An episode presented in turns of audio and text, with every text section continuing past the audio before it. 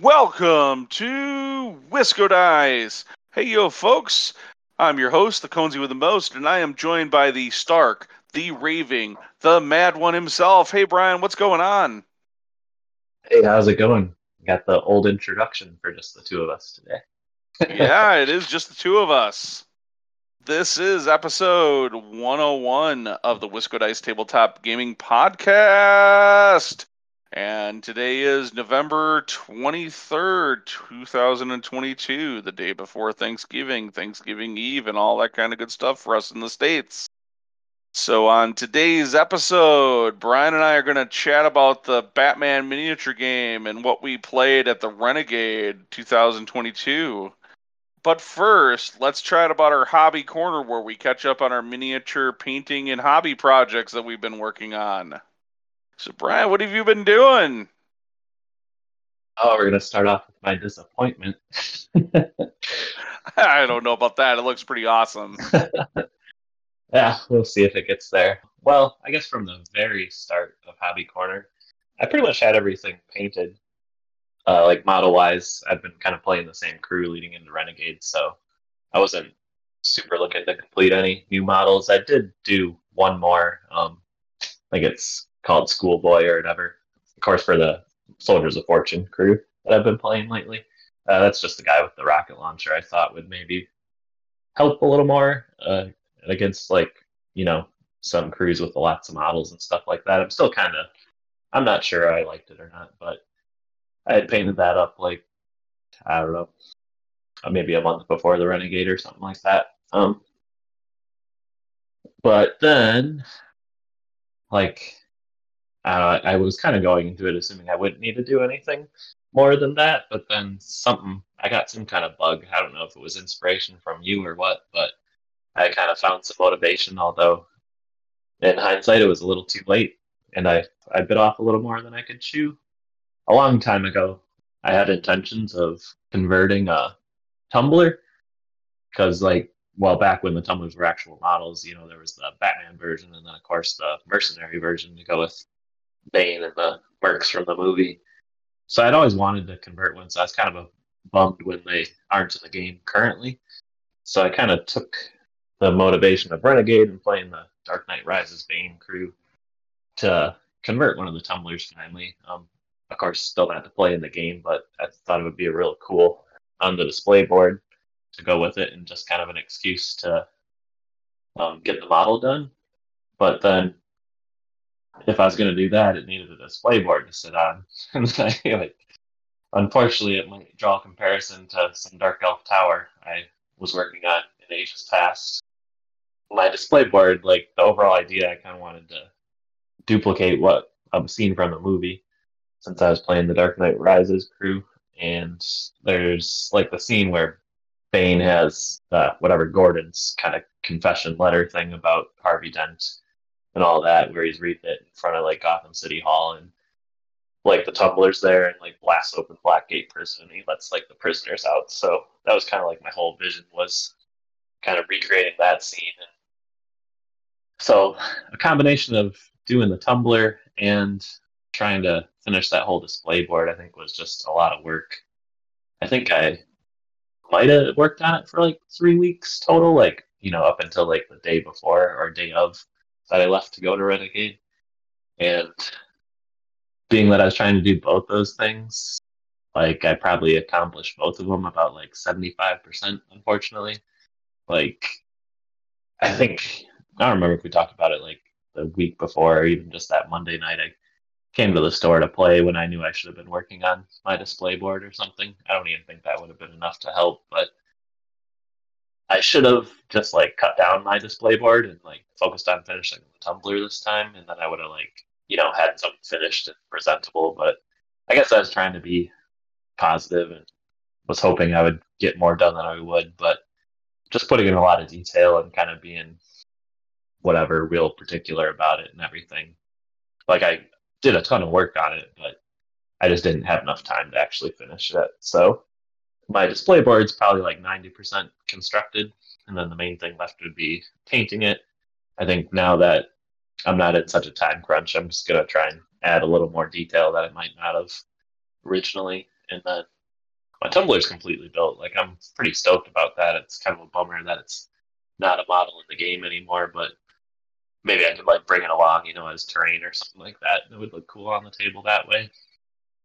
I guess that was I was converting it with mostly green stuff. Like there's a tumbler. I think there's like two different mercenary tumblers in the movie. Like one has like a pop up like kind of rocket pod thing, and then the one I was trying to kind of recreate was had like a turret on the top of it. So I kind of pinned it so it can kind of go in like the stored kind of away mode and then pop up and kind of pivot around. Uh, I still debate about, um, you know, just gluing it kind of pivoted so it's kind of a static model, but it's kind of fun to pivot the turret around and also like being that like I modeled it well enough it actually fits right in its kind of stored position and also can swivel around. So I was felt really happy about accomplishing that, and I think the tumbler, like I might actually add a, like one more detail or something. I kind of shortcutted on it, but I think I did a really good job on that. And I have like yeah, a base coat of color on that, but um, so like I said, kind of both about like seventy five percent completed, and I had nothing to show from that renegade, so it's kind of a bummer. But I'm happy that I started the projects and hope to finish them. I think I might have to take them for Adepticon now just to have a reason to finish the board and everything. If not, I guess it'd be a really cool display for my models, if nothing else. So. Yeah, it would look stupid awesome. So I'm t- absolutely excited to see that thing finished. Yeah, one thing I was realizing at the like I knew it was pretty big already, but like I don't know if there was like three three or four of you at the Renegade that actually had display boards made, but mine's probably like I don't know, two or three times the size of them. so it's a, a, bit ridiculous, but I don't know. I was just trying to duplicate the scene from the movie um, kind of put all the elements in there, and you know, it's kind of scale-ish, so it just ended up really big. But someday it'll be cool to have it done. So maybe we'll see it at Adepticon and then you'll happily move on to playing some other crew. yeah, I already mean to move on to some different crew, and like it's not just like I guess you could use it for whatever Soldiers of Fortune board if you wanted, but it's really fit to be, you know, Dark Knight Rises, so that's kind of limited as far as what models would be cool on it, unfortunately. But so that was a lot of work. Hopefully, it'll be awesome.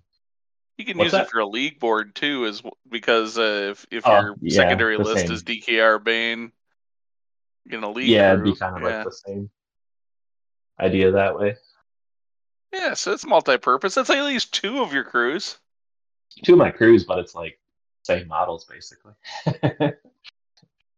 it was hard and heavy. We got done with the long Halloween, and it's been hard and heavy, focused on getting models and a crew put together for uh, the Renegade this this year. I decided late that it would be a great idea to include the new anniversary Batman from Knight Models as well as the new anniversary Robin, the the duo, the dynamic duo that come together as a set. So then I was playing around with lists a little bit. Do I take a uh, a true Batman crew? Do I take Bat Family, fiddled with it, fiddled with it. Couldn't quite get anything I was exactly happy with. Finally, I settled on taking Bat Family, which then basically meant I had to paint an entirely full crew for the 350 event.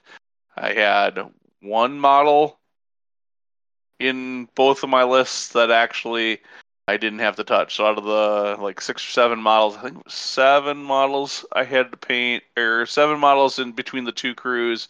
I had to paint six of them, and that went pretty well. So I got the. Uh, I started out with the Batman and Robin uh, dynamic duo because those were kind of the linchpins of what I wanted to take, and I got uh, the Tim Drake Robin put together and painted because he was kind of a must. I was taking him because he was the best Robin, and I don't know if I necessarily agree with that from a comic books perspective, but I was going to use it to antagonize my opponents because Tim Drake Robin gets a a pretty good mix of reviews and opinions out there uh, from people who are into Batman. then I wanted to include the new Nightwing and the new Robin, or the new right Nightwing and the new Red Hood, because I, I you know, it kind of rounds out the key characters for the Bat family. I was really hoping I would find a way to get the new Batgirl in into the list, but just reputation and list construction, it didn't work. So I used my old Batgirl, which is probably a good thing because it meant I had to paint one less model. So I managed to get all of that done. I think I got that done all done with about a week to go, or at least a few days to go before the Renegade. Because I knew I was actually on time and on schedule, and actually felt like I was going to finish early, I decided to also take on doing a display board.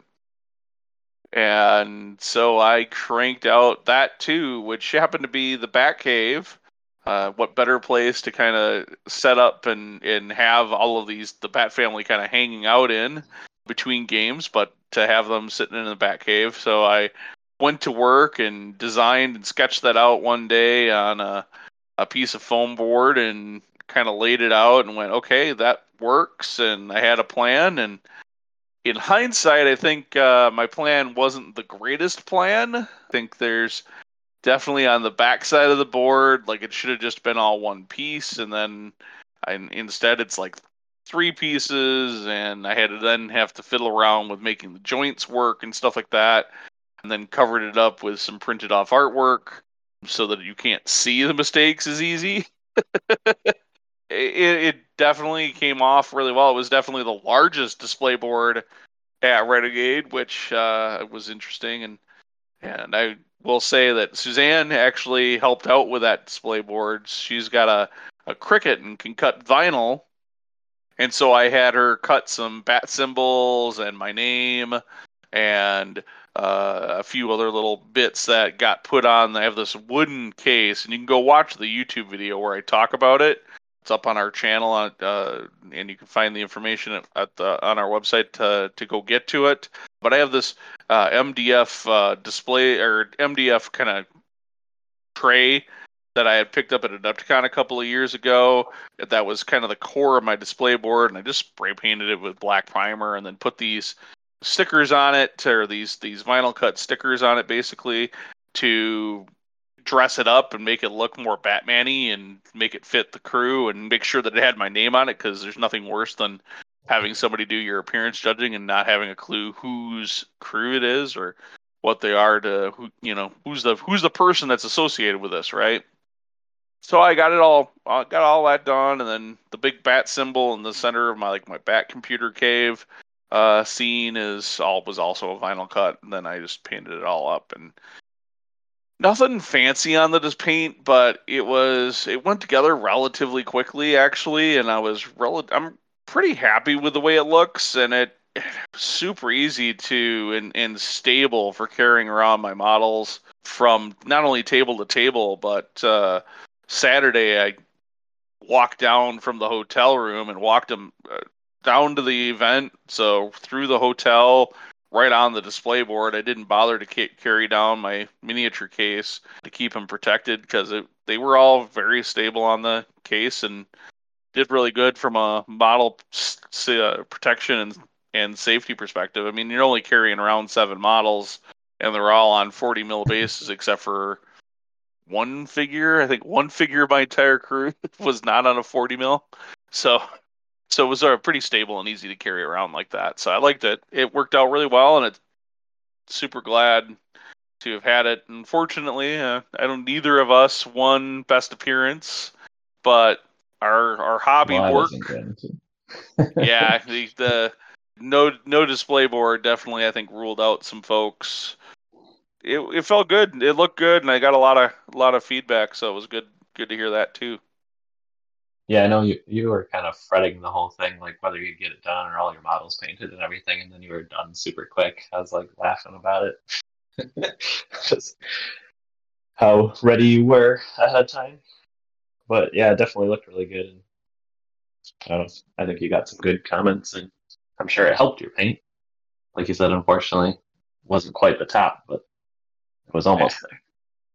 So I think there was three people with display boards, and I feel like the other two people had better paint on their models that had display boards than I did. Motivation for next time, right? Yeah.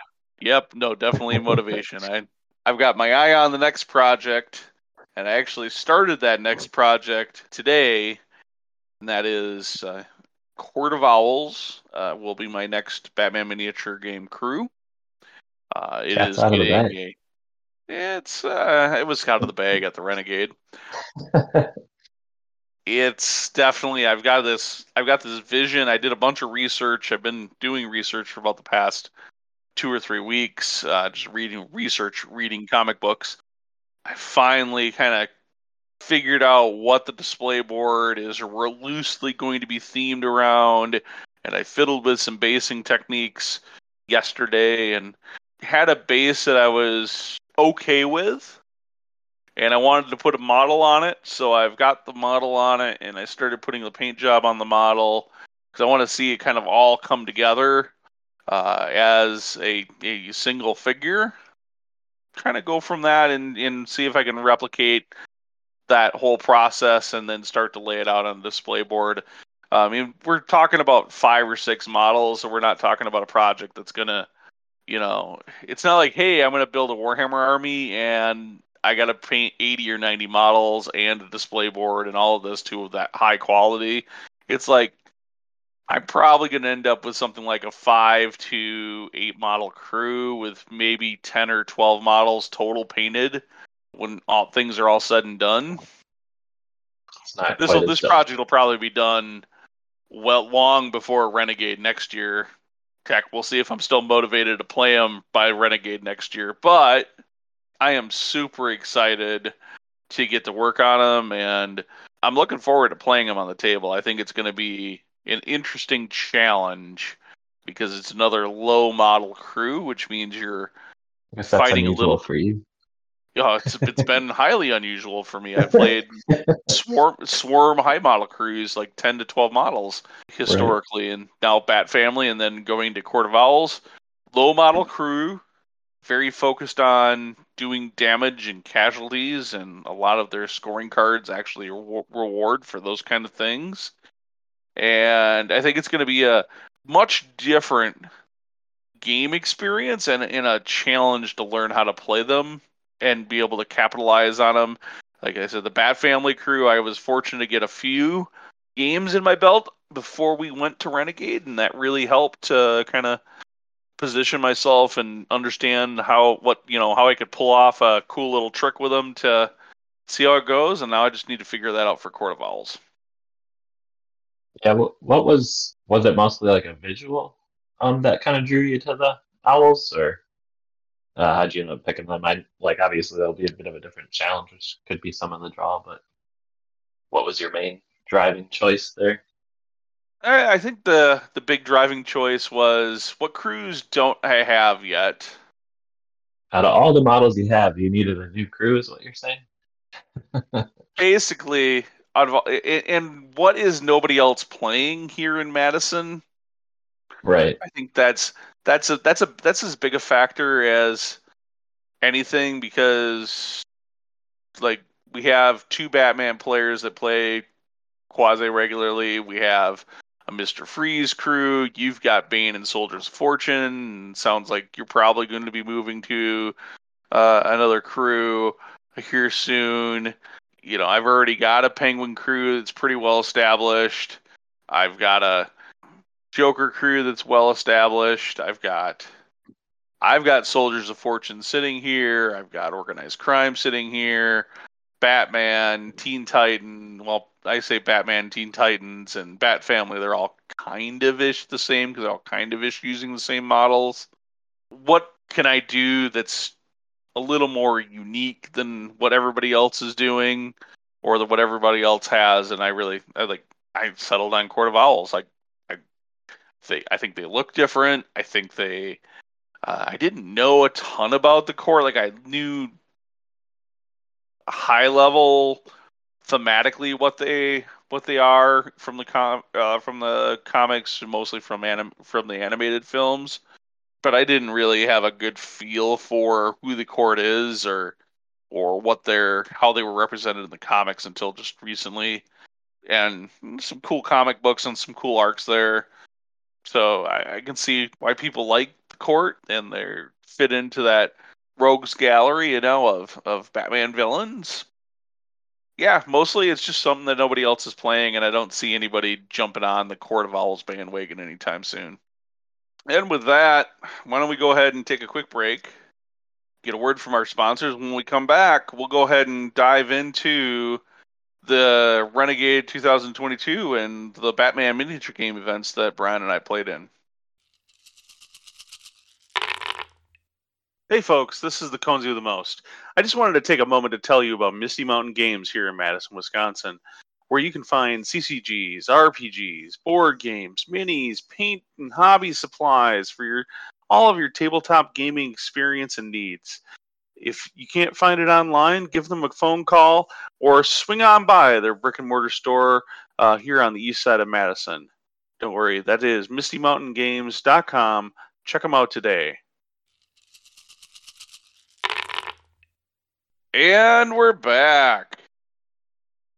All right, let's dive into the main topic here. So, we participated in two different events. Actually, you might have participated in the third event. Uh, I don't remember if you did the Riddler whatever thing on Friday night.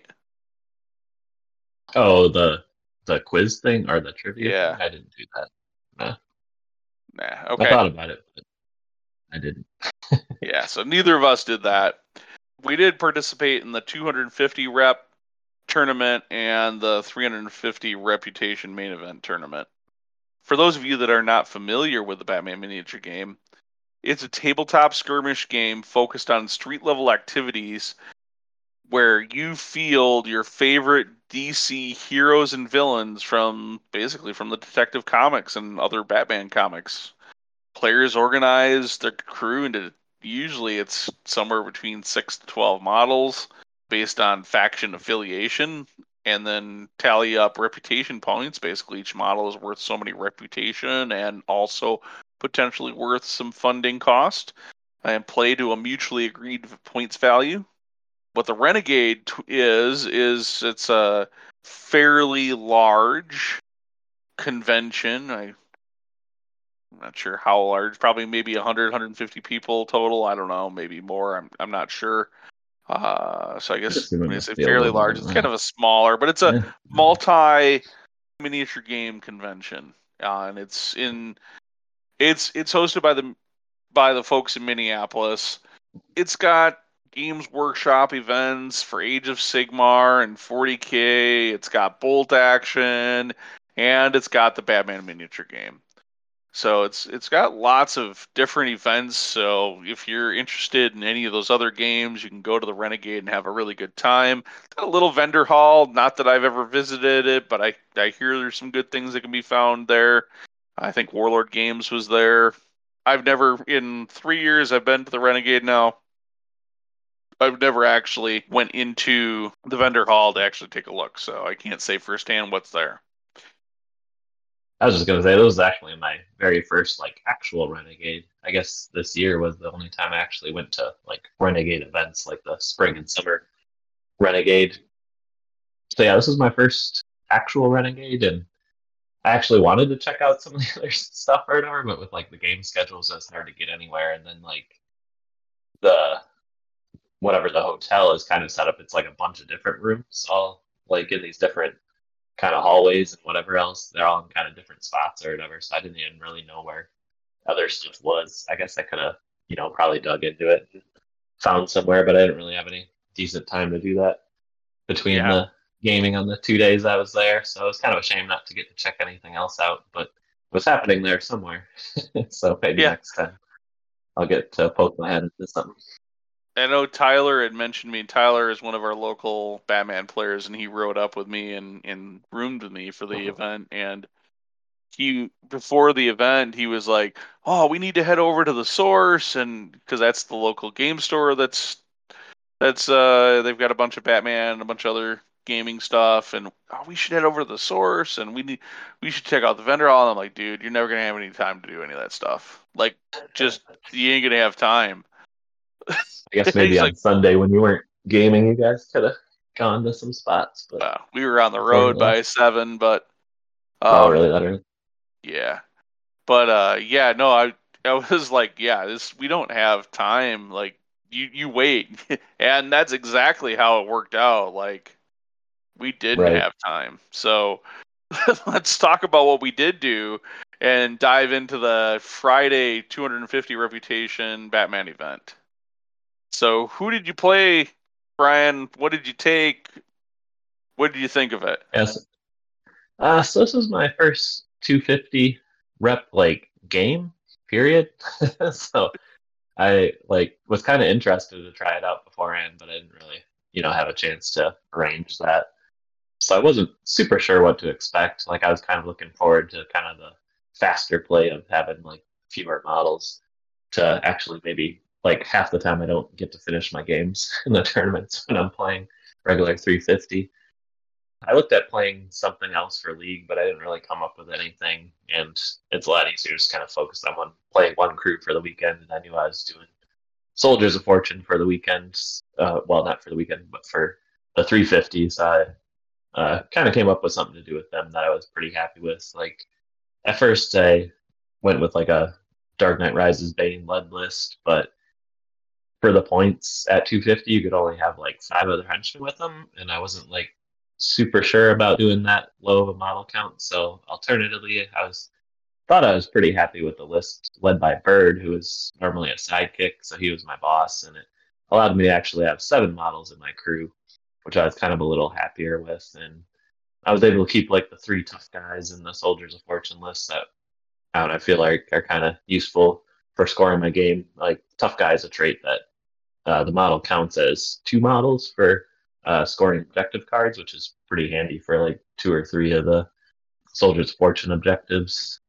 And I figured the higher model count, like trying to get that at 250 would kind of give me an edge, but throughout the day, it definitely didn't seem that way. so, how about you? What what were you playing?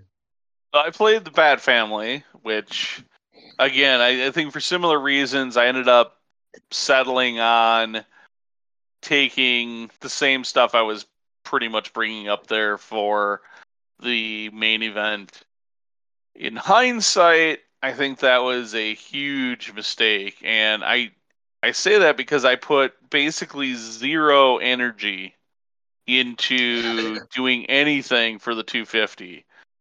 I didn't have my head in the right headspace. I didn't. I forgot. I didn't have cards printed off for the models because there was enough of a difference in the models that I didn't have cards. So it was it was a bit of a debacle from my point of view, and my play also experienced that. I think in hindsight, I th- you know it's not my first 250. I did 250 at, earlier at the sum one of the I think the summer renegade, uh, where I went undefeated and won the event uh, with Penguin but this time it was it was an uphill battle. I only had four models in each of my crews. I played the crew that was most likely going to play similarly to what I was going to play in the Big 350, which featured Gaslight Batman. It also was the crew that required me to have the least amount of missing cards because I only missed I would only had Gaslight Batman as the missing card. I think my other two, 250 crew that had uh, Red Hood, Damian Wayne, Dick Grayson Robin, the classic Robin that comes in the new Dynamic Duo set, and Barbara Gordon would have been better. Would have been a lot better, uh, but uh, I think. But I was missing 50% of the cards, and I didn't want to have to try to deal with explaining that every round. And I, I think I probably could have borrowed cards from Stefan. It would have been fine, but you know that's on me and i didn't prep i didn't prep it i didn't play well and but i i had three really good games. I just didn't uh it just wasn't i wasn't in the right headspace. But it was the debut of the display board at least which went over i think pretty well. Yeah it seemed like you weren't super invested in it for sure so i assume that kind of had an outcome on your game. Well like, man i i stunk I felt like I stunk too. Like like you had mentioned, you played in the summer renegade. I'm like, oh, it won't be that bad. Like I thought about it a little. Maybe it'll go okay. But like I don't know what happened. Like I had a, I just did not have a good day on Friday. I don't know what it was, but yeah, and even just like how I was feeling, I didn't like whatever. I like didn't do well in my games, but even like I just wasn't. I just was having a bad day then. I mean, so we talk about the games just real quick. Obviously, we didn't we didn't Yeah. have great experiences in the games, but I can say that played against a Soldiers of Fortune player right off the bat, who basically hadn't played the game since last year Renegade and was really shaking on the rules. I might have pulled off a win. I don't think we would have. I don't think we finished this game.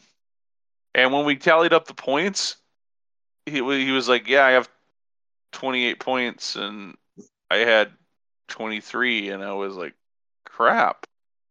How did this happen?" Like this was the game like, uh. "Hey, he doesn't know how to play. I'm teaching him how to play basically the whole time and explaining things to him constantly about what the rules are and it's clearly that I'm the one and wait a minute, I didn't score any points."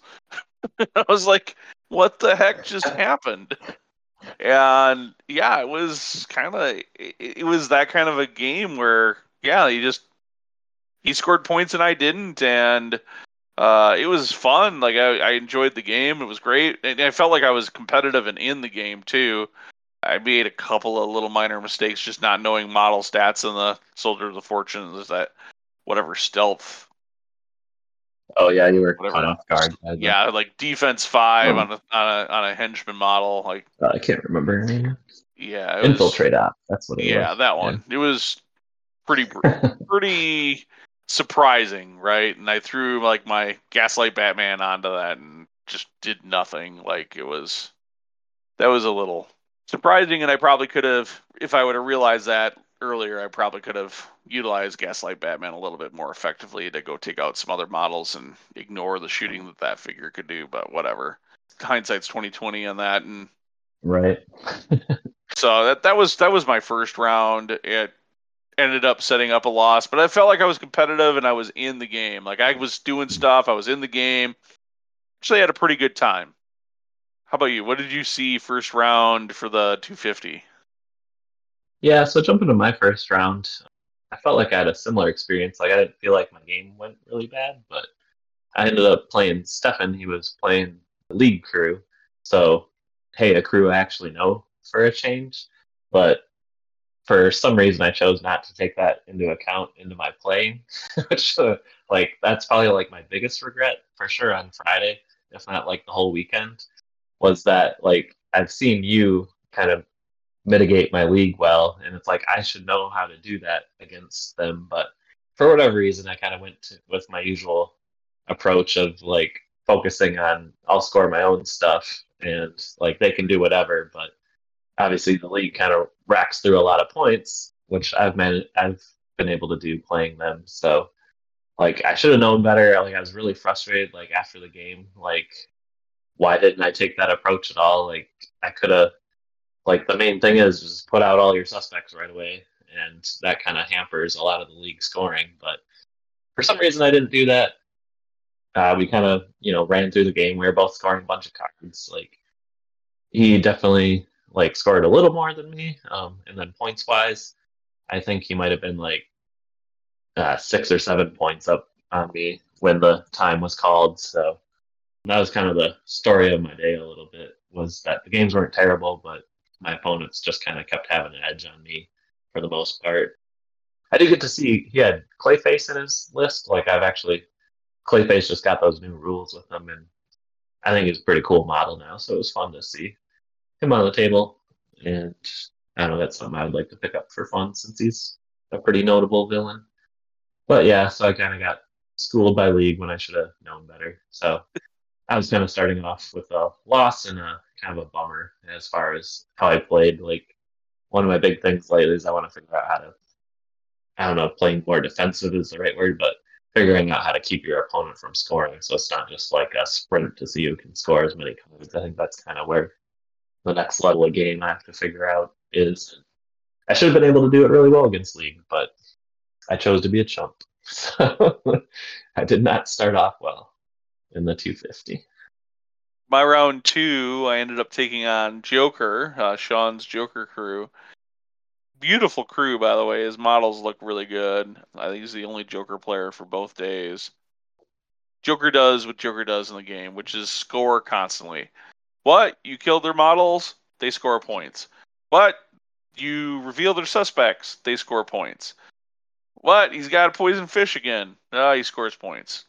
Chattering teeth scores points. It's a, he was basically the story of the thing was he was scoring points pretty much regardless of what. I, I think there's no defense against I think Joker scoring. Like they just they're going to score their points. The best the best you can do um, is hope that that you can just outscore them, and or that they run out of models too fast.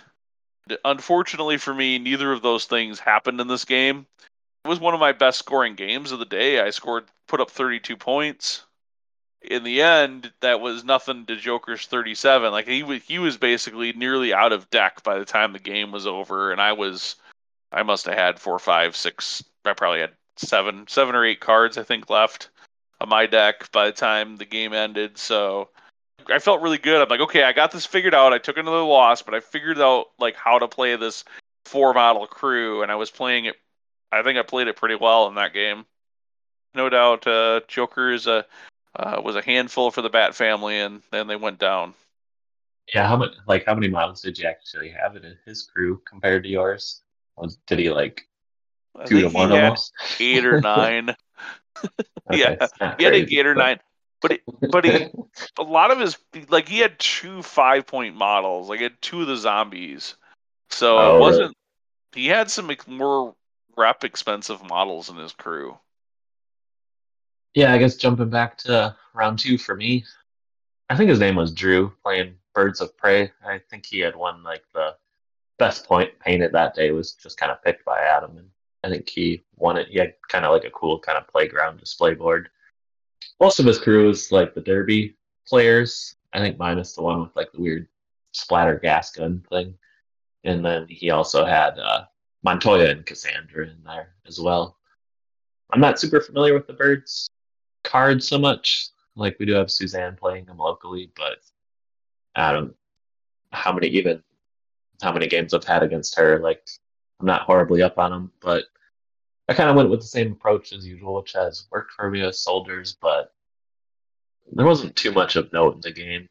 We both scored a fair amount of points. We did have whatever it's called. Um, I don't know the one like event where you have like the marker where you like can if you control the marker you score a random card in it. So it was kind of fun to fight over that marker a little bit.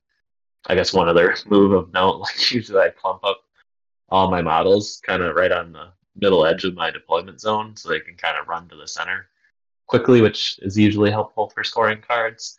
And there was a sewer nearby and like the first thing he did i think it was just for the whatever the value of the shot he had the flamethrower derby player guy and he came through the sewer and like uh, quickly templated like my whole crew, but luckily he just rolled like completely awful. Like uh, I think he would have like hit six models out of my crew, and he only uh, actually scored a hit on one of them. So that was kind of a bummer for him. And then I quickly sicked like one of my guys on him later in the turn to take him out. And then yeah, the rest of the game we were just kind of fighting for position a little bit and kind of trading blows back and forth. Uh, we are both scoring cards. Um, this one ended up a draw. I think we were only like one or two points off. I don't remember about what our score was, probably somewhere around 30 or something like that. But overall, it was a good game. I think it was coming by my way a little bit at the end because I was starting to take out some of his models a bit more. But again, like most of my tournaments, even though this was 250, I think we only played till like partway through the third round. But so like again, I didn't feel very bad about the game. It was nice to have a uh, draw this time instead of a loss. But again, like I don't know, I just seemed a little off playing in the 250. I hear you. So going into round three, I ended up playing uh, Willie, who I love playing against. Willie is a, an awesome dude. He brought Riddler with I think Riddler was the only model that was actually in the Riddler crew and the Smut crew, and then there was uh, right. That seems to be a theme I've noticed with oh, Riddler crews. Yeah, is like none of the crew is Riddler besides Riddler. Yeah.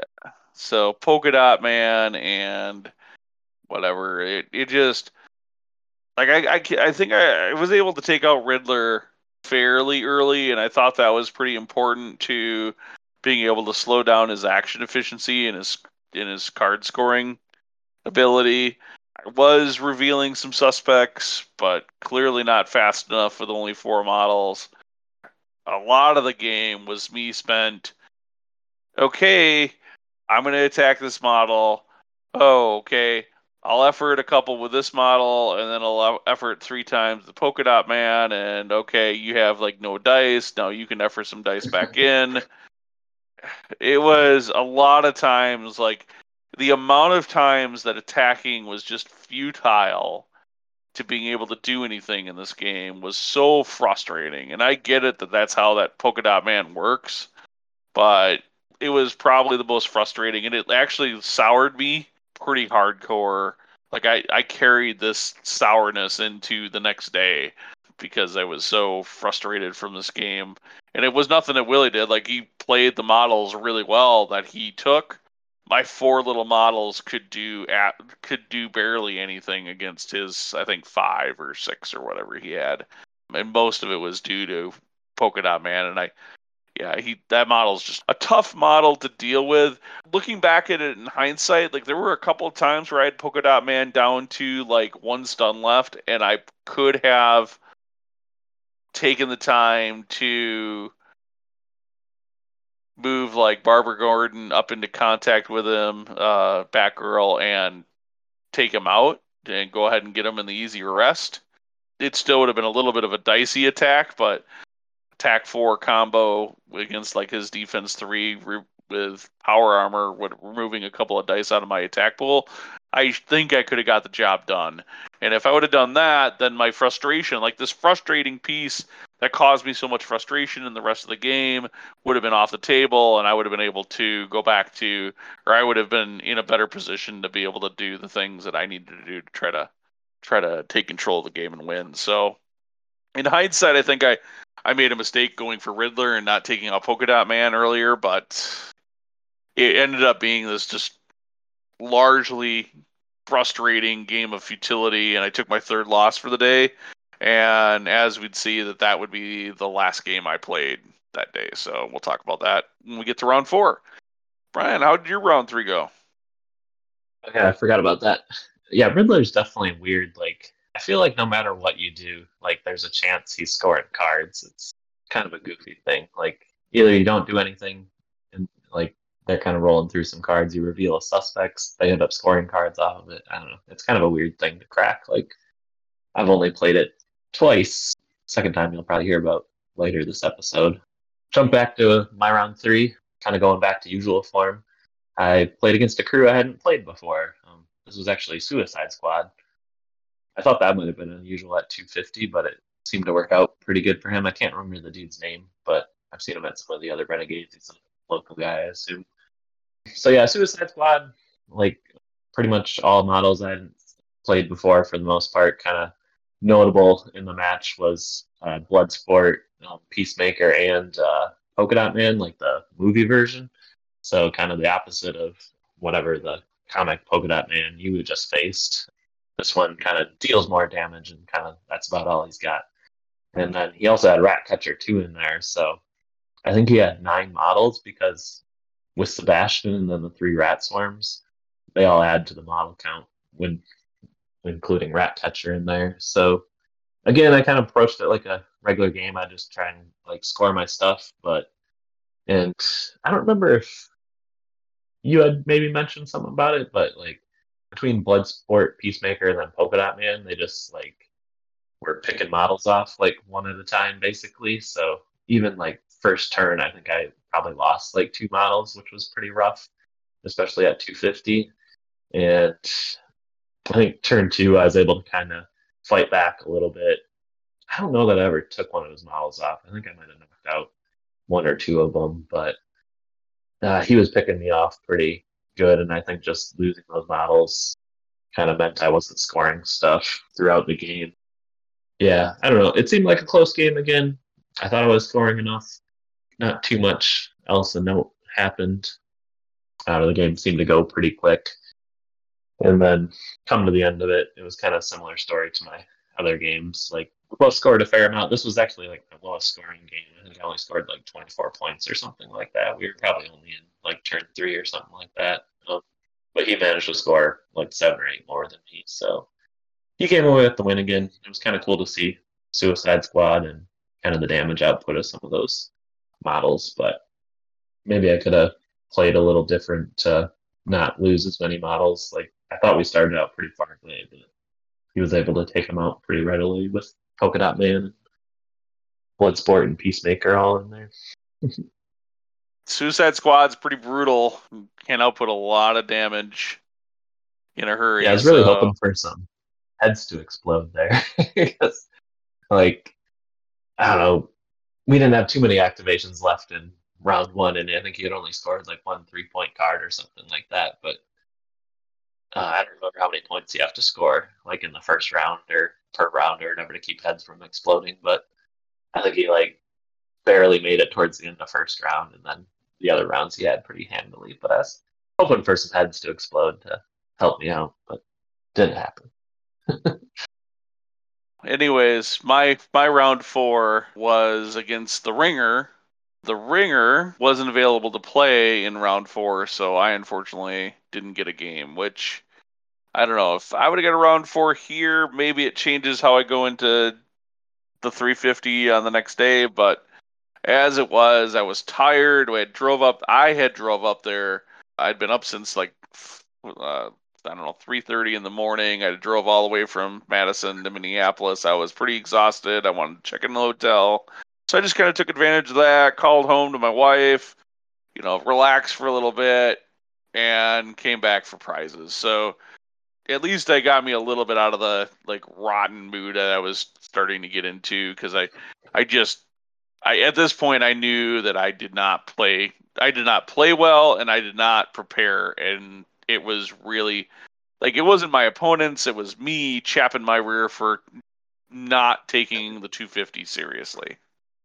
Yeah, I guess that's kind of a bummer to go through whatever four games and well, I guess in your case only the three, but you know, take your whole day and then you like you can't really change anything once you're in it kind of thing. So Yeah. can kind of no, bum me out. Hopefully you got I- refreshed a little bit. I I I'm I know I was complaining constantly that the deck was terrible, the crew was terrible, this was terrible. Yeah, just getting me out of that room was more than what I needed. Like I think for a little bit, and then I came back down and watched. I think I watched part of your game. And yeah, you had made it yeah, through towards the end. how did your last game go? So yeah, speaking of my game, you had played Willie in round three. I played him in round four. So yeah, the Riddler crew with only Riddler, and then a few of those other like whatever Rogues Gallery and some other people. Like this game, like it wasn't very bloody at all. Again, I think we both were scoring quite a few cards. Um, like I had mentioned after you were talking about your game, like Riddler. This is only the second time I've actually played against him, but it seems like no matter what you do, like there's always a chance to, for to score a card kind of thing, and I haven't totally wrapped my head around it. Um, I don't think I took out any of his models. I might have lost like one model or something like that, but wasn't a big deal. We both almost scored like our whole decks, but unfortunately, I think this was my, probably my other closest loss. I think it was only like three or four points off, but in the end of it, counted up, and I ended up with a, another loss for the day. So it was kind of a bummer. I went all day with no wins. so I don't know what it was. I don't know if it was. I don't know if it was just the 250 or what was happening, but I don't know. It was kind of a bummer, and I was a little soured on the game. Like I think the biggest thing that's bugged me lately is like I haven't figured out how to keep my opponent from scoring. Aside from like taking out their models, like maybe I should focus on taking out models more than I have. But if you're staring at a card to score in your hand, it's kind of hard to go out of your way to take out a model with your activation instead of scoring your card, which is usually good. But I don't know. It seemed like people are pretty impressive in the 250 to me, um, and the whole weekend as far as my opponents and scoring cards. So just straight up scoring wasn't doing it for me. Yeah, I think I was, I was thinking about scoring in in this game, it's it's like playing basketball, right? At some point, your opponents are just like they're scoring points, right? They're putting the ball in the basket, they're scoring points. And it's more exciting for both players to be making baskets, right? And that's the way this game kind of plays. Both players throughout the game are making baskets. They're scoring objective cards or making baskets. To try to play a good defense in this game and try to keep the scoring a little lower is really hard to pull off.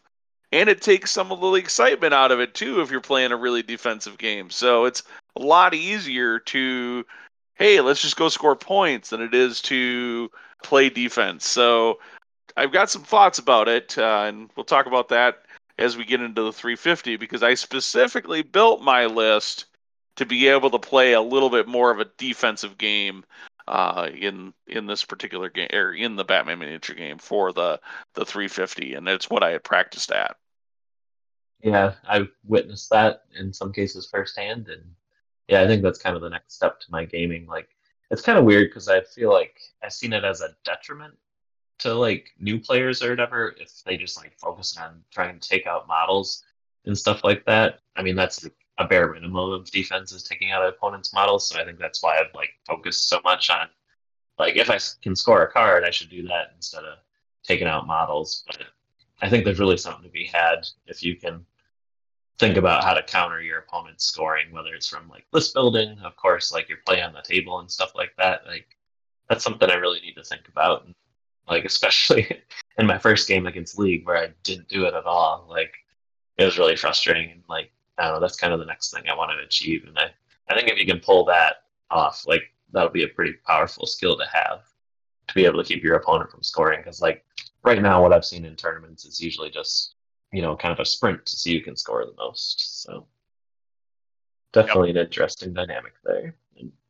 Yep, yep. No, but it typically means that those small model crews like Bat Family and whatnot can have a hard time because it's about action economy and you score more points when you're when you have more actions. So that said, let's dive into the 350.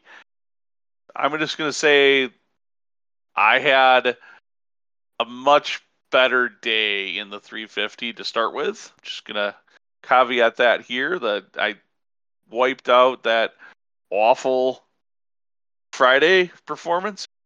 I felt much more confident going into the Friday because I had I'd played this crew and the synergies I knew worked better with this crew and I and my gimmicks worked better with this crew and everything worked better. You can't imagine how much that fifth model made such a huge difference in the play of the crew from the 250 to the 350. So say I'm totally like confused about the 250 still too because like I felt like my list was like nearly identical, but I don't know if just having like that one less model or something like those you know, not quite as good models missing from the crew apparently had that much of an impact on my list. It was just kind of weird.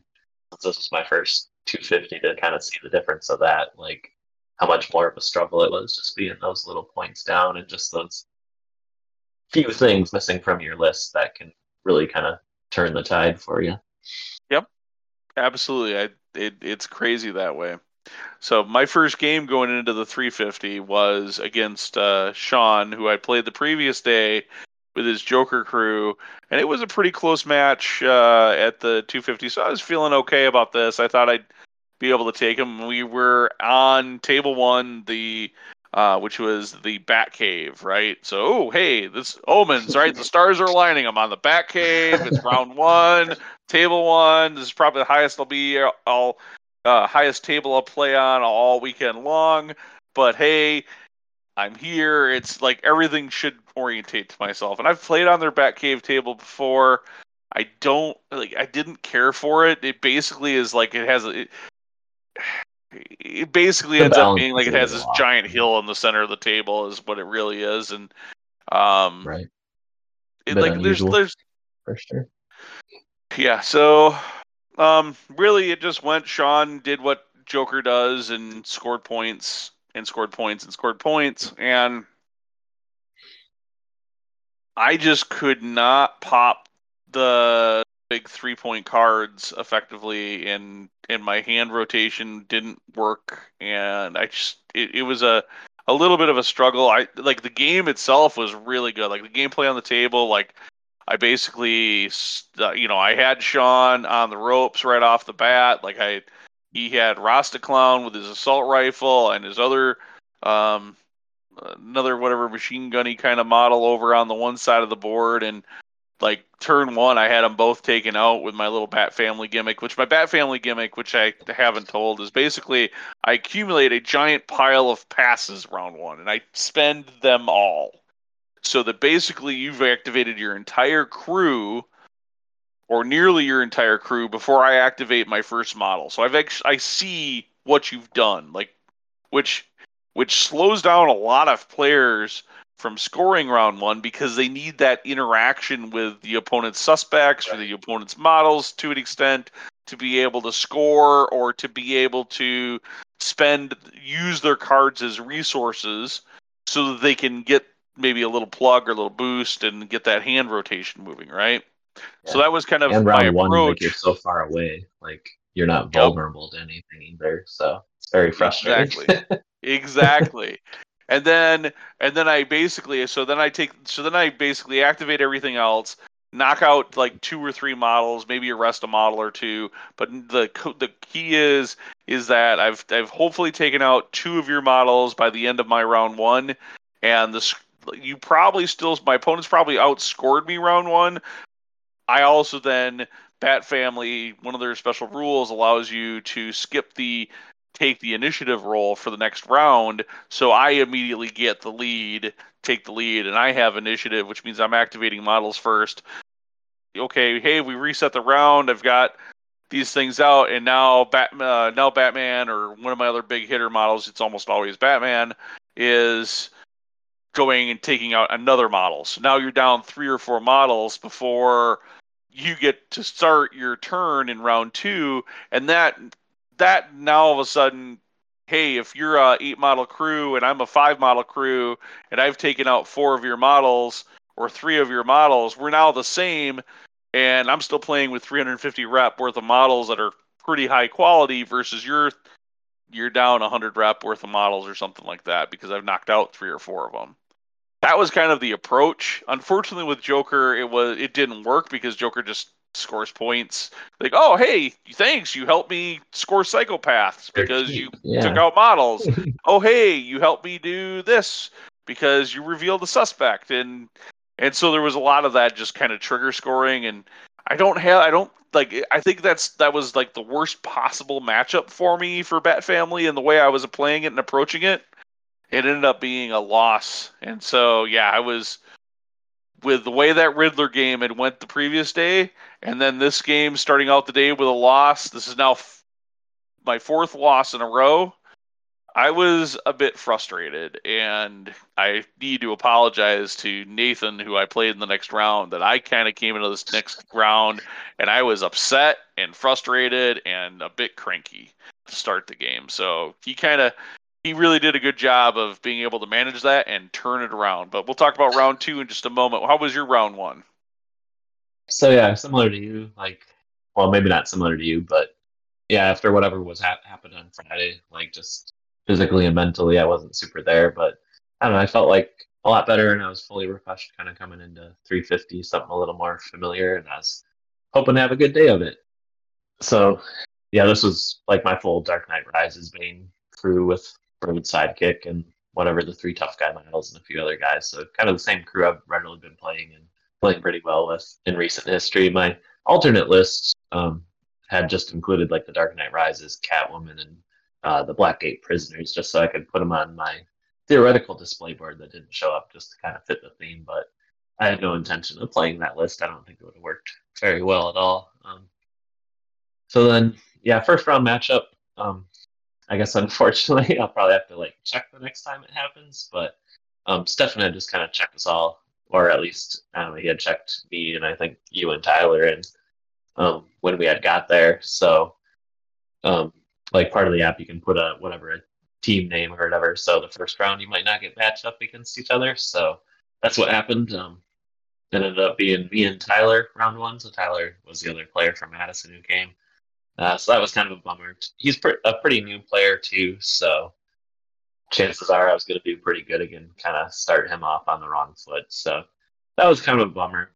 Unfortunately, I just like ran away with the scoring and like there was some rule confusion in his list or whatever too that I think kind of threw him off a little bit because he tried to clarify it ahead of time, but apparently there was some miscommunication there. So how he ended up running it, I think, was different than he expected and just kind of threw everything off. And then the intimidation of me just like scoring a gazillion cards, I think it was just kind of a rough game for him. So yeah, that was Tyler. He's he plays Batman, a newer player. He had like Batwoman in this list, and then could actually play like the older models, like Eternal models in the app in this tournament. So he had like the actual Commissioner Gordon, which I think has some cool abilities and stuff like that. So it was kind of intimidating with, you know, Dark Knight Rises Bat uh, Bane wanting to be in the dark and stuff like that when you could pop that spotlight down and take those extra shots at you and stuff like that. And also have like the alternative like hidden sniper and also like one of the Blackgate guards or whatever that has like the, uh, a pretty good gun or whatever. So I mostly just kind of kept to the shadows and hid myself behind terrain. I also like kind of countered him throwing a Bullock in one of the corners to you know score those uh, flankings and stuff like that. Like it seemed worthwhile to me to send a guy over that way, and unfortunately, like I kind of caught him off guard having a resource card that would give me extra movement to actually make it to him. Or no, I don't even think. I think I ended up using the bird's military tradition, so I got like he can. Um, bird's activation is special; can move other veteran models two inches. So Tyler's like would have been out of range, but with that move, I was able to kind of get the jump on him and actually attack him that first round. So um, it was just kind of a, a lot of bummer to kind of start Tyler out on the wrong foot on that day and play somebody who I've you know readily play in Madison. So I guess it was good to get the win, but a little sad taking out the local player. yeah, and there's no. I mean, I don't know if if uh, Stefan for the for the big event was uh, actually going to actively not pair up, he, or if he was just to do it completely random pairings for the first round. I have no idea. But yeah, I guess it's I did. I had registered. ask about. I had registered and put my club name in while I think I was still in the hotel room. so. Oh really? Okay. Yeah. Yeah, I pulled it up when I was down there and I was already registered. So, but yeah, I guess in hindsight, if we're only coming with a couple of us, I'd probably bug them about it next time to not Yeah. get paired up right away. Yeah, and be be nice if we didn't have to play each other. I mean, it's there. There's a, there's At a certain argument one, to like being the rounds later, that's fine with me. But round one, it's kind of a bummer. there's a there's an argument for it being a true random first round pairings, That's true. Particularly for for a competition where you know it should be a competition and and it should be everybody should have the same chance. When folks are flying in or coming in from four hours away or whatever, it kind of sucks to play play play the person you came up with or that you could play regularly. I mean, it was the what the spring one. We drove up that that morning and then had to play each other first round, and I was just like, dude, can I just take a nap under the table and we'll just Yeah, skip were having a playing each other? We'll take it. a draw, and instead you decide to kick my teeth in. I have to take those opportunities while they're good, since we always have a tough game. Yeah, yep, yeah, definitely we do. So my round two. Now I, I caveat I'm going into this a little cranky, and then I I pulled up uh, Nathan who's playing Batman Who Laughs, uh, which is a special team in the game that I never played against, so I'm completely unfamiliar with it. He's got the Batman Who Laughs, he's got the Grim Knight, and then he's got like three Robins in the list. So I'm like, oh my god, that's gonna be that's yeah, low model count, murdery is all heck. Probably murdery and killy better than like his Robins aren't so killy, but those two power pieces, Batman Who Laughs and and the Grim Knight, I'm thinking they're gonna be way killier than anything I can deal with. Or way killier than my anything I have on the table. So I'm like, this is probably not gonna go well. And as it turns out, Timmy Drake was my MVP because the Grim Knight shot at him not once but twice, and Timmy Drake survived that. In fact, he kind of just dusted off his his arm and went around scoring. I think he must have scored at least a dozen points.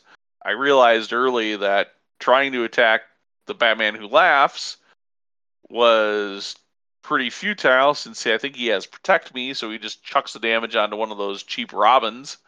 So, like round three, he had Grim Knight in a position where Batman could move in and attack him, and I so that's exactly what I did, and I didn't have the special for the rest with him, but Batgirl moved in. I'm like, I'm like, I don't have the card to score, but I have to take advantage. I have to do this. Like, I can't risk. Uh, he's, he, I mean, his, the odds of him waking up are high, and if he wakes up, like that could bring the bring Nathan back in the game. So I, I'm like, I walked, I walked Batgirl over there and arrested him, and and at that point, when he just had the Batman and laughs, I think he had spawned Gordon at some point. The whatever Gordon who laughs or whatever the whatever he's called, because they the bat the like stick for the Batman who laughs crew is they can spawn additional models when they kill like sidekicks and leaders and or yeah sidekicks, leaders, and free agents. They can spawn additional models. So eventually, he turned I think Dick Grayson Robin into the Gordon who laughs or whatever he's called, and then he Tim Drake did eventually die and got turned into a Robin. So I thought that was that was kind of fitting and thematic, and we both kind of chuckled about that. But uh, yeah, I did pick up the win here, and it was a pretty decisive win. I I played my butt off in the game, and it uh, you know it, it felt like every time I turned around I was scoring a card, but put up 33 points and uh, got a solid win. It felt good. It was like, okay, now now I'm in the right headspace. The classic Ben, like come off like, oh, I suck, I'm gonna lose, and all that stuff, and you come in and win. oh, I mean, I lost more games this weekend there that weekend than I won, so. Yeah, I know. I'm just joking. but yeah, it's a pretty cl- it's a classic tactic. you play you play enough lousy armies like dwarves and dark elves over the years, and you have to play that uphill battle. You know your stuff sucks that you're putting on the table. Yeah, we'll see how the rest of your games go, and uh, then we'll have to make the determination of whether Bat Fam sucks or not. So yeah, I guess jumping to my round two, I ended up playing against Richard. I seem to run into him at tournaments quite a bit when I'm doing well. It seems like he's up there usually, kind of on the higher tables, at least in the beginning. A little different. He had a penguin crew this time. Luckily, I'm slightly familiar with the penguin crew from you running them, although uh, he had quite a few different models in his list. So, kind of my similar tournament scheme where I'm playing against a bunch of stuff I don't know. Um, he had Signal Man in there, who, come to find out, is very handy against Soldiers of Fortune, where positioning is kind of key to scoring a lot of their objectives. And he also had Kite Man in the list, who was kind of neat to see. He seems to be like kind of the one more notable, recognizable characters, I think. But that was the first time I ever played against him. He didn't really have any impact on our game per se, though. This game was pretty crazy. We all like had a lot of like positioning and like kind of key fights and stuff there, but like overall, there wasn't like a whole lot of damage going on or fighting. Like we were all just kind of maneuvering around a lot, which was kind of interesting. And definitely Penguin, he was getting lots of whatever the black market money or whatever it's called. And then just all the different things you can do with that, like moving models before they go or giving them extra attacks and stuff like that, was just kind of happening constantly. So it was kind of a little overwhelming facing Penguin, even though I've faced you a few times. There's just so much stuff going on between all the cards he has out in play and then all that uh, whatever the black market money or whatever. And I guess like I don't know, Richard and I were kind of joking. We each had like an assault rifle guy, and I also had my like RPG guy or whatever. And we neither of us like fired a shot like the whole game was kind of funny. I think Barsad not shooting in my game was mostly due to him messing up with my positioning, and then he was very worried about keeping his assault rifle guy out of Barsad's view for some reason, even though like I didn't have night vision or anything on Barsad, so not like he was well far away where I wouldn't have got a shot. But it was a pretty fun match. Like know, just a lot of like maneuvering going on. We were both scoring a lot of cards. Um, there was quite a big battle over Ozito kind of back in my deployment zone, which was kind of fun. Like, oh, we probably exchanged it like three or four times, so that was pretty cool. Like, but he had so much like extra stuff to kind of help him out there. It was kind of interesting. And then Signal Man was probably the big game changer. I don't know if you've ever. It didn't sound like you've ever played him, Ben, but like his no. special ability pretty much puts the template down on the table, and then any enemy models he can reposition within that template. It's kind of goofy. So, you know, I try and get my guys like in the center to score, like by such and such a building to score and such like and stuff like that. And I, I'm at least in my first meeting with Richard, like he was playing Soldiers of Fortune, so I think he's well familiar with how they play their cards to score and stuff like that. So he really took advantage using Signal Man to reposition my stuff, and I tried multiple times to kind of take Signal Man out, but I came up short. Like the whatever the two rounds I was able to attack him, unfortunately. But yeah, we both scored a lot. It ended up being a draw. I think I don't remember if this was the game. I think this was the game. Like we literally scored exactly the same amount of points. We both scored like 33 points or something like that. So it was kind of a bummer to end up with a draw, but that's kind of how the game felt. And at least I was having a better day of it or whatever. Like so overall, wasn't a bad game, but unfortunately didn't get the win. Yeah, I thought it was crazy the two of you managed to not shoot each other at all. like at all. Not a not a pistol shot, not an assault not rifle. Like there's two two assault rifles on the table. Come on, how do you play a whole game without shooting an assault rifle? Like I just like that's that's a lot of funding to just sit there and not utilize. Right. And I, I wonder if that still like my main shots were like on Penguin, who could have just shut the damage it would have been enough damage. Like whoever he shipped it off to would have been dead. So maybe in hindsight, it would have been worthwhile, and it might have helped me, you know, to keep him from scoring something. So that was definitely my big takeaway for the weekend was paying attention to trying to keep my opponent from scoring things. Of course, they just changed uh, Red uh, the most recent app update, which is post Renegade changed a couple of rules for that particular version of Penguin, the Arkham Knight Penguin. Oh, really? Yep. So he is less effective now. He's still good, uh, but less effective than he change? was.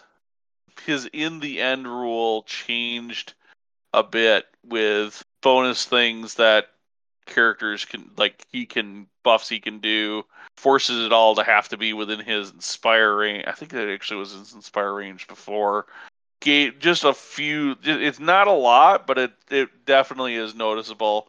It'll be interesting just to see how he plays. Just a little bit, yeah. Of course, there's another new Penguin that's coming out. They re-released the old classic Arkham yeah, video Arkham game Penguin. Yep, the Arkham video game ones. Yeah. Yeah, I think it's. I don't think it's Arkham. I, I don't think it's the Arkham Asylum Penguin. Yeah, I think, I think it's the Arkham City probably. Yeah, I think it's the Arkham City Penguin that has a gun in his umbrella, so he's got the umbrella gun. And, oh, really? Yeah, it's kind of yeah. cool. I'm I'm looking forward to get like I think that's going to be my second favorite penguin to field on the board. I still think Arkham Knight Penguin is going to be my favorite, but I think that Penguin's going to be a close second. I'm actually looking forward to getting getting him on the table. He's a little more free agent friendly too, which is kind of cool. Hmm. So my third game was against Jordan, who was bringing Birds of Prey. And I, since we were sitting at lunch, I actually looked up Jordan's two lists, and he had a one list that had like Poison Ivy and a literal small brick house worth of, uh, full of uh, mind control models. And then his other crew had a couple of mind control models, but not too many. And so, of the two lists, I was really hoping he would not take his Ivy list with all the mind controls. And guess what he did? He didn't take the Ivy list with all the mind control models. I'm like, okay, I got this. I, I felt really good at that point because he's doesn't have a lot of models on the board. The models that he does have that have mind control aren't super fast. And so if I can take like one of them out and I'm super fast and mobile around the table, like I'm gonna take out I'm gonna I'm gonna start the game, I'm gonna take out like two or three models and then he's gonna be at or less models than I am for like going into round two. I'm gonna take the initiative, beat up some more models.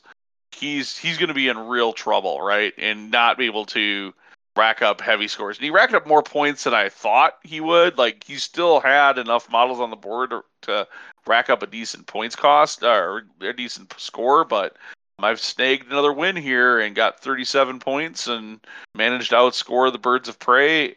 And it worked. Like I said, my trick, my one trick, it worked flawlessly again. and I think Jordan said at the early in the game, he was like, "I've never seen people somebody th- use throw batlings so much as you do." That is definitely part of my trick. Is turn one. I'm not necessarily when I do activate my models. I'm not necessarily looking to just throw my models into close combat because in the Batman miniature game, in close combat, my opponent gets to roll dice to try to defend themselves from close combat damage. Against ranged attacks, there's no such defense. It's literally whatever my dice roll is, and I might not chuck as many dice, but I chuck dice that can't be blocked. And that's pretty amazing. So I I sure I have to deal with some cover, but you you can. The nice thing about batarangs is you can move and still chuck them. So it worked out. It works out really well in a crew like Bat Family, where you're fielding several models with with uh, the battering the battling. Uh, they call them battlings on the cards, but they're batarangs. So you're, yeah, you know, you know, like it's real common for me to okay, I'm going to activate the Boy Wonder Robin, the Dick Grayson Robin, he activates he's got a special rule support Batman, so he'll have Batman activate who's already activated, or maybe he hasn't, or he's always activated. I always activate Batman before Robin. Seems thematically right too. Uh, Batman's already moved and beat somebody up, but he's got support Batman, so he gives Batman a free action. Well, he beat the guy up that's right next to him, probably arrested him, so he's got nobody in base contact. So then he well, I could move Batman, or I could have Batman chuck some batarangs. So I oftentimes, okay, I'll have batarang, Batman chuck some batarangs, and then okay, based on the results there, and you know, hey, Batman's got a strength three plus, so chances are good that I'm going to get you know four four stun usually out of Batman. Maybe maybe I get lucky and I get score three hits and I get six stun and knock out a model. But if I don't knock that model out, Robin should likely be in target, and well, he's not as good. His strength isn't as good as Batman's, but his to hit rolls for his other two dice that he throws are the same as Batman's. So odds are that that model will be whatever model I was targeting is going to, you know, they're taking six to eight stun. Like that's going to KO almost every model in the game.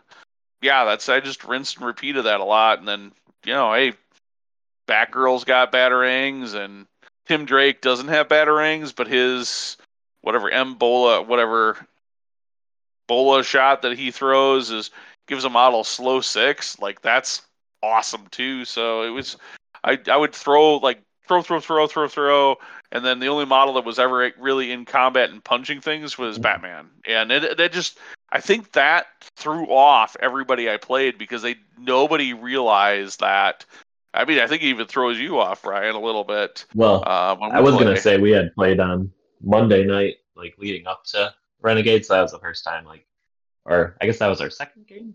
Yeah, like uh, where you were playing Bat Fam. So yeah, you totally caught me off guard. Like we we had played that one other like game, you know, same matchup, and that was your first game, so you were kind of still learning some things, and we kind of you know talked it over and figured out some ways to improve. And then, yeah, like compared to the first game, like I was totally like thrown in that second game we played. And I usually figured, yeah, those throwing like batlings and stuff as just kind of like a throwaway weapon or whatever. But then, like everything went right in that game freaking on Monday. And like, like you said, like if you get like you have to get a little bit of luck in there to knock out somebody like every go with them. But a henchman with battling is pretty easy to knock out. And Yeah. like, yeah, you very quickly had like three or four people knocked out in uh, that game we played before the weekend. And yeah, it was definitely intimidating to, it was really cool and like really thematic seeming like to see that happen. And like, I don't know, that just set me up to not have a good game on that Monday, but it might come in handy this knowledge later. But Yeah, yeah. was definitely. I think that was one thing. Like, I don't know if I've ever seen anybody play Bat Fam at um, a tournament, like let alone regularly play them. So you definitely had the advantage of catching people off guard with some tactics like that. I think you Yeah, I took think- full advantage of that. I think I think I might be. I wasn't the only person that's ever taken Batfam apparently to the Renegade. I found out later that they had been taken once previously, but I nearly guarantee that I'm the only person that's played Batfam the way I played them, and I think I opened up some eyes to how good the crew can be. Yeah, like you were really talking them down, but then when you put them on the table against me, you didn't back that up. I- I think- are. I will say the new Batman and Robin dynamic duo, the they're that awesome. came out like I built the crew to put those two models in and make them work. That's what they did, and they did a lot of work. They yeah, were I feel awesome. like they're really key to your crew quite a bit. They they were super impressive. Like I don't know that sure. Tim Drake They- was as really necessary. But- good, so. the combo is pretty cool though. But Oh, I Tim have, Drake, Red Robin. yeah, Yeah. Tim Tim Drake was probably the model I could probably like. If there's one model on that list that could have shifted to a different model, that was the model that could have shifted. Yeah, maybe. Like the hacking's pretty good, but maybe has some other shortfalls compared to something. So, anyways, what was your third game like? So yeah, jumping back to my third round, somebody who I hadn't played before, um, Josh, another local Minnesota person, he was running a freeze crew. Luckily, one of the newer players in uh, Madison here has been had picked up freeze, so actually had a few games to go on before facing him here at the Renegade.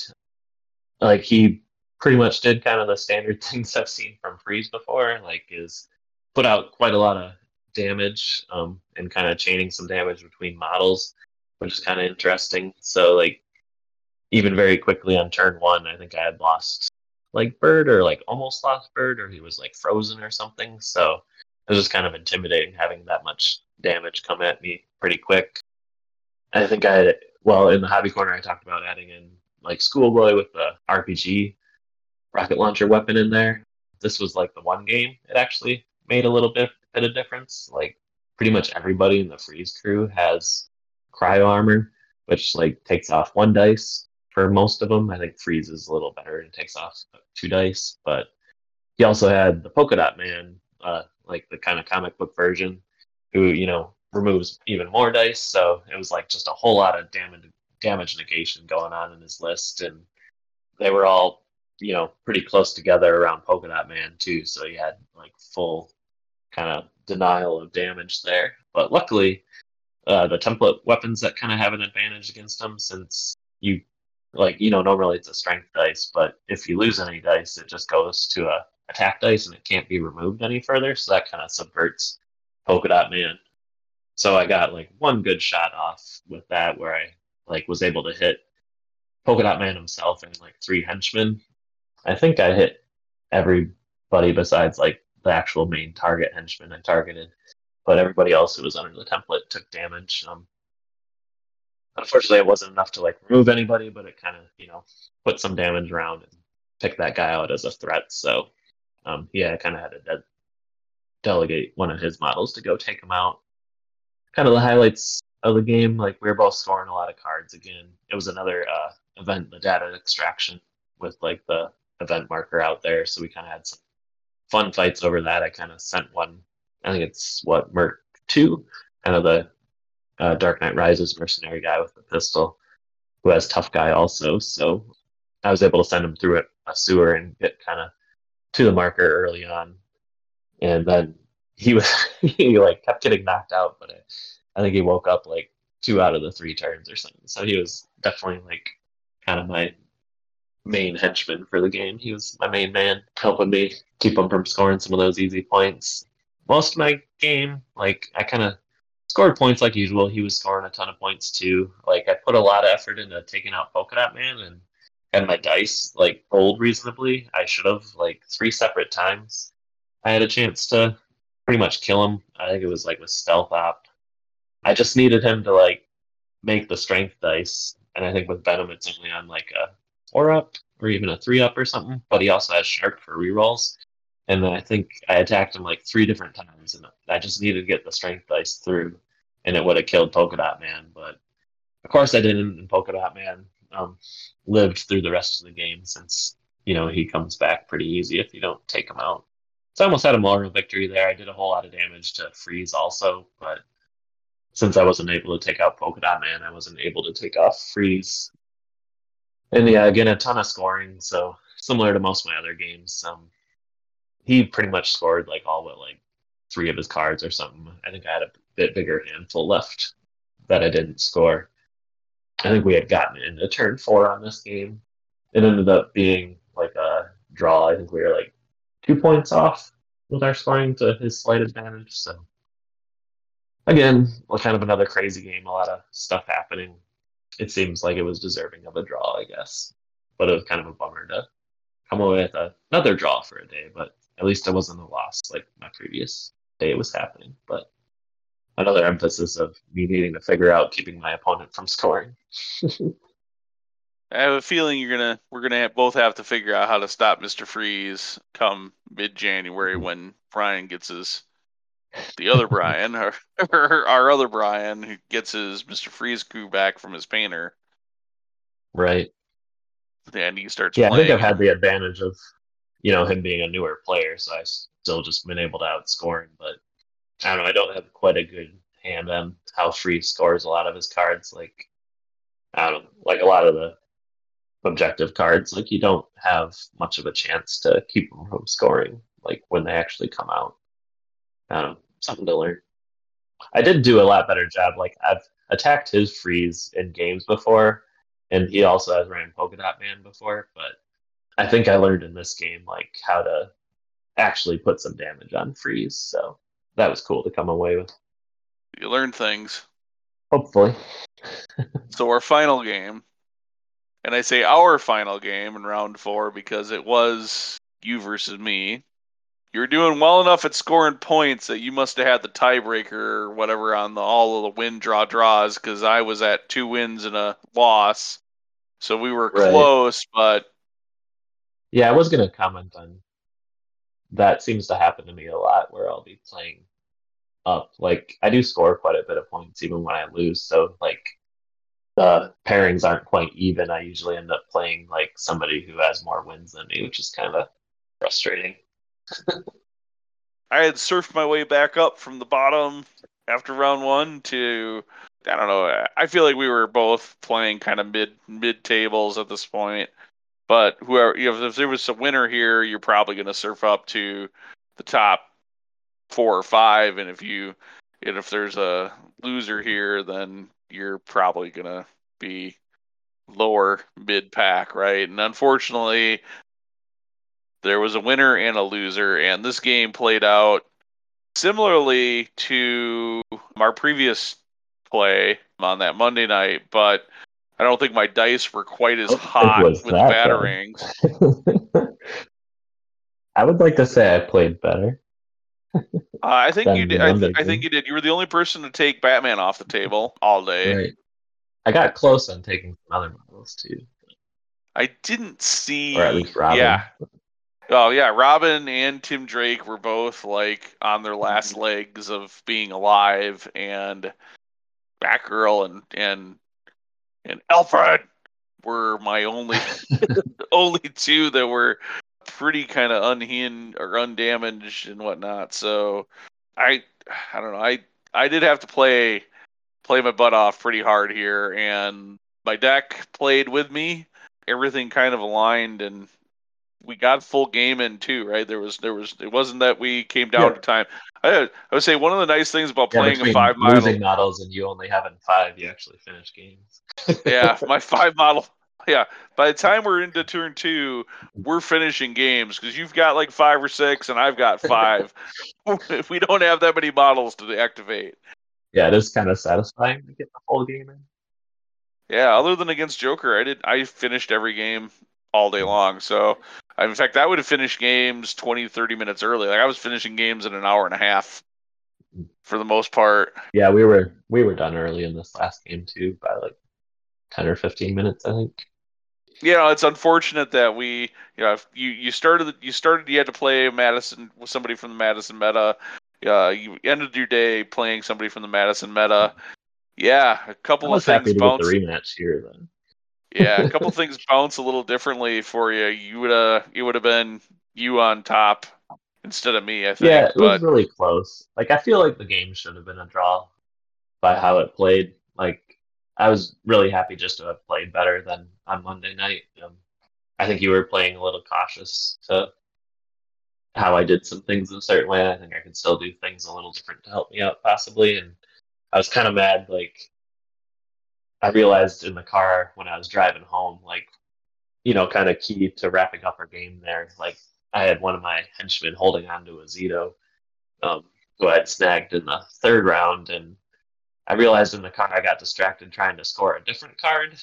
Instead of like I could have moved him in such a way to just lock in my Ozito scoring, because I knew you pretty much had like at least two options to get to this guy and pretty easily knock him out. So I'd have to drop Ozito, let alone you being able to pick it up also with your Robin's extra movement from fast and whatever else he seems to fly around a lot. But had I just moved my model close to Bane, like when you drop Ozito, you get to place him. So I could have just placed him next to Bane, who you probably would have like I don't think you would have been able to knock out again at that point. yeah, So if I was paying attention and not trying to score the cards, I probably could have secured Ozito, and I think that would have been enough for the draw. Yeah, it would have been a draw. Like, I think I was one point away from a draw or something like that. So Yeah, that was was- pretty frustrating. I really wanted it to be a draw with how the game went, and then yeah, I was pretty mad on the way home when I realized I overlooked that, and then I was also trying to get like one more card scored in at the end. Like you didn't really have anything left to do, but you did the right thing, unfortunately, and spammed out a couple more suspect markers, which kept me from scoring one more card. So yeah. I mean, the end result was But it was a really thirty-three to game, though. twenty-nine. Yep. Or was So it that it- much? It was Yeah, it was that 33 to 29, four points. So yeah, one Ocito or right. you know, a couple Or if I had points here or there. cards, would have been the other way. Yeah.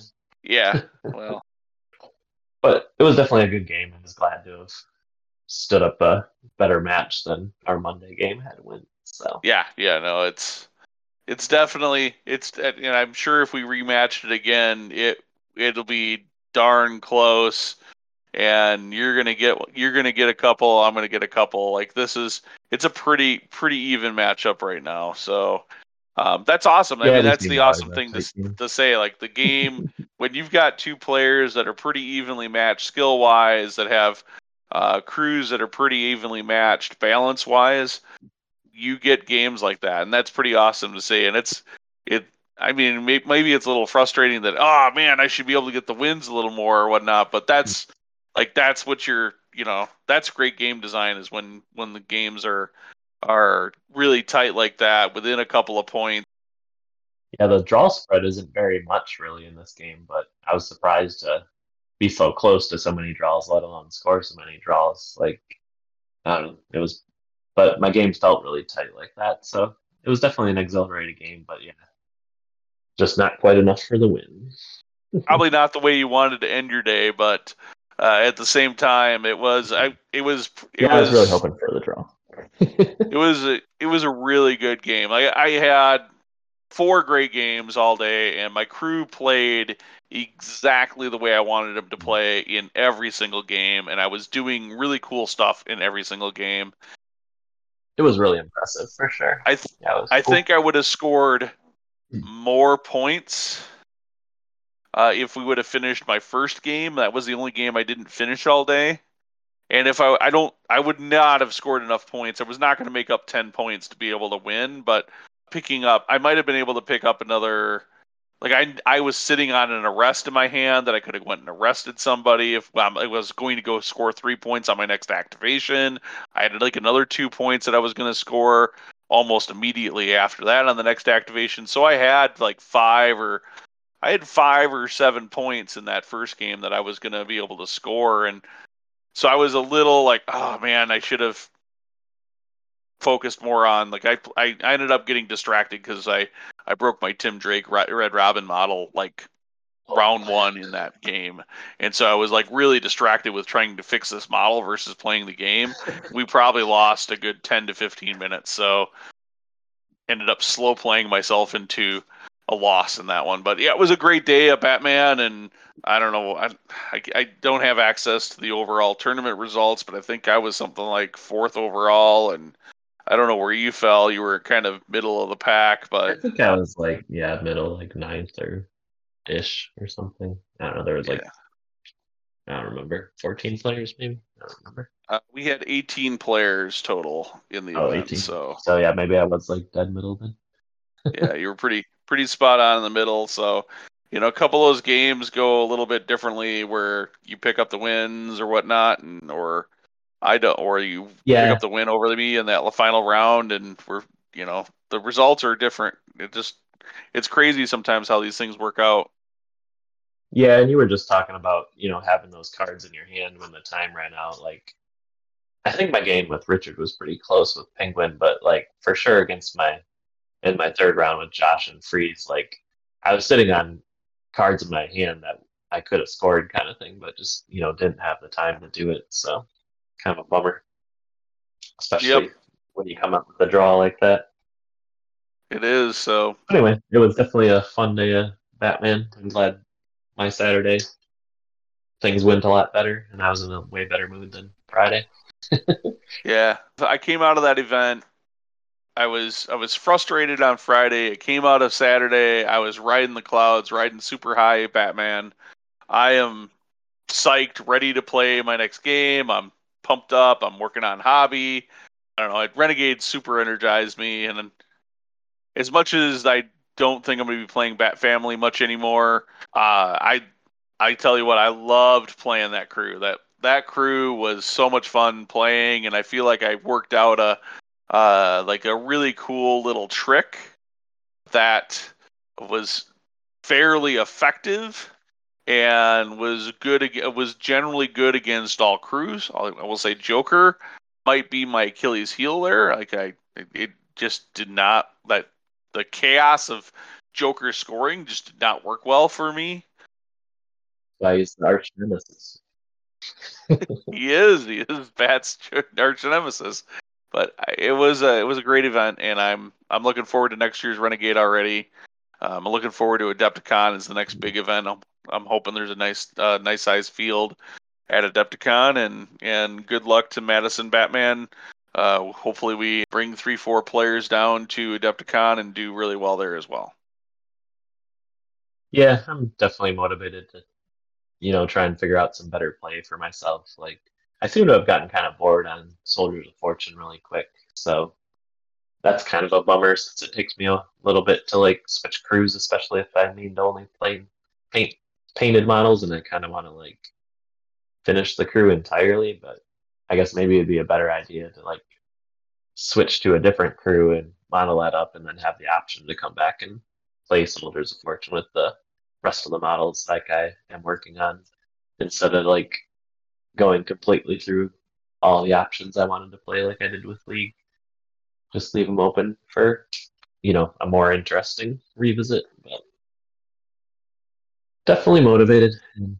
I think there's fun. some opportunity there for you to figure out points denial with Soldiers of Fortune, particularly if you start dropping the big bane on the table and and start playing a little bit that way. Yeah. Yeah, I mean, I, mean, I want to do that with everybody like well with anything I'm playing, I want to figure out keeping people from scoring stuff. So that's definitely my next main motivation to do. I mean, so we'll have to see. I mean, there's only two ways to keep people from scoring, right? Uh, the game is about taking actions. So every opportunity you can take your opponent's actions away, that's just that many less points Right. that they're going to have the opportunity to score. And then I think Soldiers couple- has pretty good options to do that too, which I haven't taken full advantage of. Like Bane can pretty much wreck almost anybody's face in an activation. So Right. And then the other thing to do is that you have to interact heavily with the opponent's suspects, which is hard to do because those things get sprawled out and they're not always Right. in the best positions for your models. So unless you have traits like detective and vigilantes work on models, it's really hard to to be able to interact with suspects and still do the things like dish damage and whatnot. So right. Yeah. So so you yeah, I I think you're right when you when you're when you say yeah, the the bet the easiest way to impact your opponent's ability to score is to knock out their models, to take their models off the board. Yeah, it's definitely the most clear cut, but easier said than done. It is. Especially And also, there's plenty of other cards that they can score still. So yeah. this is hard, like because you don't really like even when I know the crew like that I'm facing against, like I don't really have that option very often. So I think that's why I was so disappointed to miss my chance at that when I played against League on Friday. But I think you do have an advantage when you know the crew and know their deck a bit more, which is usually something I have very little clue about against most of my opponents. So I think I have to start thinking that way a little bit. Look at the opponent list and whatever their deck, and you know think more proactively about what I can do against them compared to how I have been playing. So we'll see how it goes. That's that's the thing. Well, we're also going to start playing more, so hopefully that'll help too. So all of that, Right. I think we've got an episode here. So that was that was our 2022 Renegade.